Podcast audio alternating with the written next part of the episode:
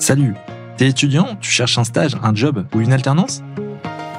Je suis Félix Lesage, j'accompagne les étudiants et diplômés de l'Université Polytechnique Hauts-de-France pour booster leur carrière. Job en vue est le podcast fait pour toi. Allez, suis-moi pour le sujet du jour, trois astuces pour trouver un stage de qualité.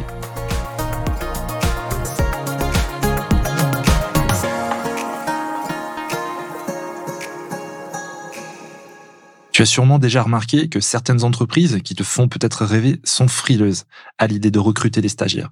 Les raisons sont nombreuses, manque de temps à consacrer à l'accueil, à la formation, à l'encadrement du nouveau collaborateur, et ce pour une période souvent courte. Manque de place et parfois même lourdeur administrative chez les structures les plus imposantes. Pourtant, sur le terrain, une aide opérationnelle motivée qui ne demande qu'à apprendre serait la bienvenue. Pour contourner ce constat un peu démoralisant, je t'invite à te positionner autrement et je te donne aujourd'hui trois clés hyper concrètes pour que tes recherches aboutissent.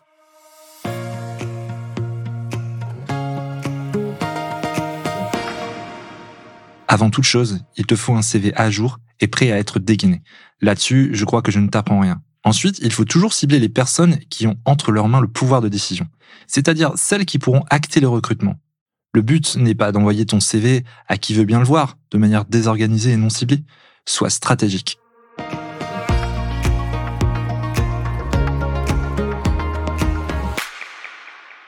Premier conseil, exploite les annuaires d'entreprise et opte pour la candidature spontanée.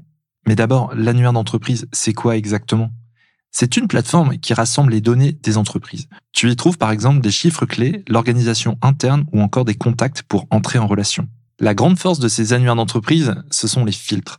Comme sur beaucoup de sites ou de réseaux sociaux aujourd'hui, il est possible d'affiner tes recherches au fur et à mesure que tes envies se précisent elles aussi. Pratique, non?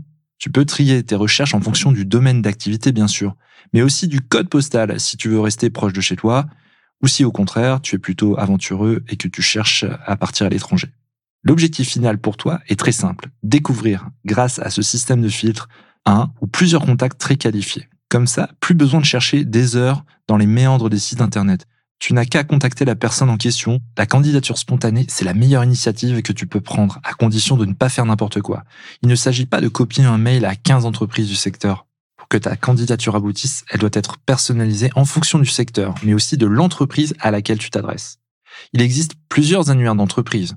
Tu peux par exemple regarder du côté de La Bonne Boîte, l'annuaire Made in Pôle emploi, ou encore plus officiel, entreprise.data.gouv.fr, le site du gouvernement. Je te mets tout ça dans la description de l'épisode, tu n'as plus qu'à cliquer. Si tu utilises ces plateformes, note qu'il te faudra sûrement recouper les différentes informations et contacts que tu vas y trouver pour taper à la bonne porte.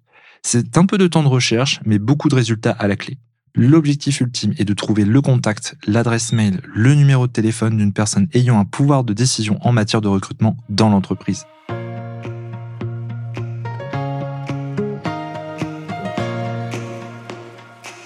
Deuxième conseil, adopte la fameuse démarche réseau. Pas de panique, si tu ne sais pas ce que c'est, je te guide. La démarche réseau consiste simplement à entrer en contact avec un professionnel qui a le pouvoir de recruter grâce aux annuaires dont on vient de parler, via un réseau social comme LinkedIn par exemple, ou bien via un contact que tu peux avoir en commun avec lui. Cette démarche réseau, elle se compose en deux étapes. D'abord, entrer en contact. Il existe beaucoup de manières d'établir le premier contact avec quelqu'un, mais la règle d'or est toujours de s'intéresser à la personne. On donne, on reçoit. N'évoque pas de but en blanc ta recherche de stage. Tu risquerais de te griller directement et surtout de ne même pas obtenir de réponse. Donc tu vas y aller en douceur et choisis le moyen qui te correspond le mieux. Téléphone, mail, message privé sur les réseaux sociaux ou même en face à face lors d'un événement ou d'un salon. C'est toi qui vois. Tant que c'est professionnel et poli, ce sera forcément bien vu. Si tu peux être mis en relation avec une connaissance commune, c'est encore plus facile.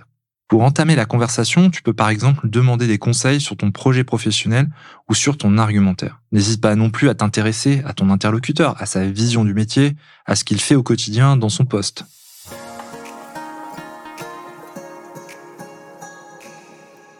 Deuxième étape de cette démarche, l'entretien réseau. Une fois que tu as établi ce premier contact, que la discussion s'installe, tu peux proposer un entretien réseau en présentiel si tu peux, mais la vidéo ou le téléphone peuvent très bien faire l'affaire. C'est l'occasion d'approfondir les thèmes que vous avez déjà pu aborder tous les deux et de questionner cet interlocuteur privilégié sur les opportunités qui peuvent s'offrir à toi. Je te conseille vivement de te préparer pour cet entretien et de ne pas partir la fleur au fusil.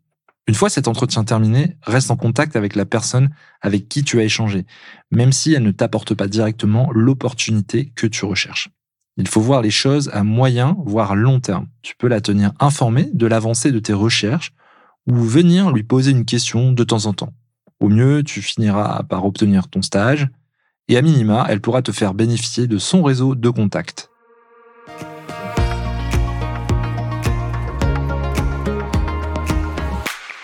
Troisième conseil, et pas des moindres, mise sur LinkedIn.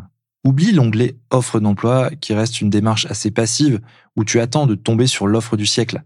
Je te parle bien ici d'utiliser LinkedIn pour bâtir ton propre réseau numérique.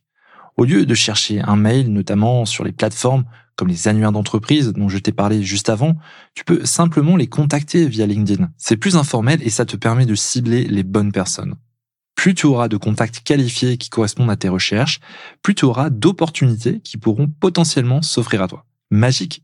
Mais pour que ces opportunités se multiplient, il faut mener une vraie campagne proactive pour collecter les contacts les plus ciblés et précis possibles. Il y a quelques années, être présent sur LinkedIn était peut-être optionnel, mais aujourd'hui, c'est un must. Commence d'abord par optimiser un peu ton profil en y ajoutant tes formations, tes certifications, tes expériences professionnelles et en remplissant la partie info qui parle un peu de toi. C'est comme une super carte de visite. Ça permettra aux personnes qui visitent plus tard ton profil de savoir à qui elles s'adressent et ce qu'elles peuvent attendre de toi. La fonction recherche de LinkedIn est une mine d'or. Comme pour les annuaires d'entreprise, tu peux y apposer des filtres et chercher par mots-clés. En filtrant avec le tag personne et en ajoutant des mots-clés du secteur, tu trouves directement des contacts qui travaillent dans les entreprises du domaine qui t'intéressent. Plus tu es précis dans tes mots-clés et plus les résultats de recherche le seront aussi. Ensuite, dès que tu repères dans la liste une personne qui t'intéresse, tu n'as plus qu'à visiter son profil pour confirmer ou non ton intérêt, récupérer des détails sur elle, sur son parcours, sur son poste. Toutes ces informations seront précieuses pour ensuite entrer en contact et briser la glace lors de ta démarche réseau. Tu n'as plus qu'à te connecter à cette personne en veillant à ajouter une petite note pour engager la conversation. Si tu veux être un as de LinkedIn, écoute l'épisode 2 de Job en vue, booster sa carrière avec LinkedIn. Tu y trouveras plein d'astuces pratiques pour booster l'attractivité de ton profil, développer la visibilité sur ce réseau grâce à une création de contenu pertinente et générer des contacts de qualité qui vont décupler tes opportunités. J'espère que cet épisode de Job en vue t'a plu et va te permettre de devenir proactif dans tes recherches de stage, d'alternance ou même de job. Avec ces astuces, tu as maintenant toutes les cartes en main pour te positionner sur le marché du travail et bâtir la carrière qui te ressemble. À très vite pour un nouvel épisode de Job en vue.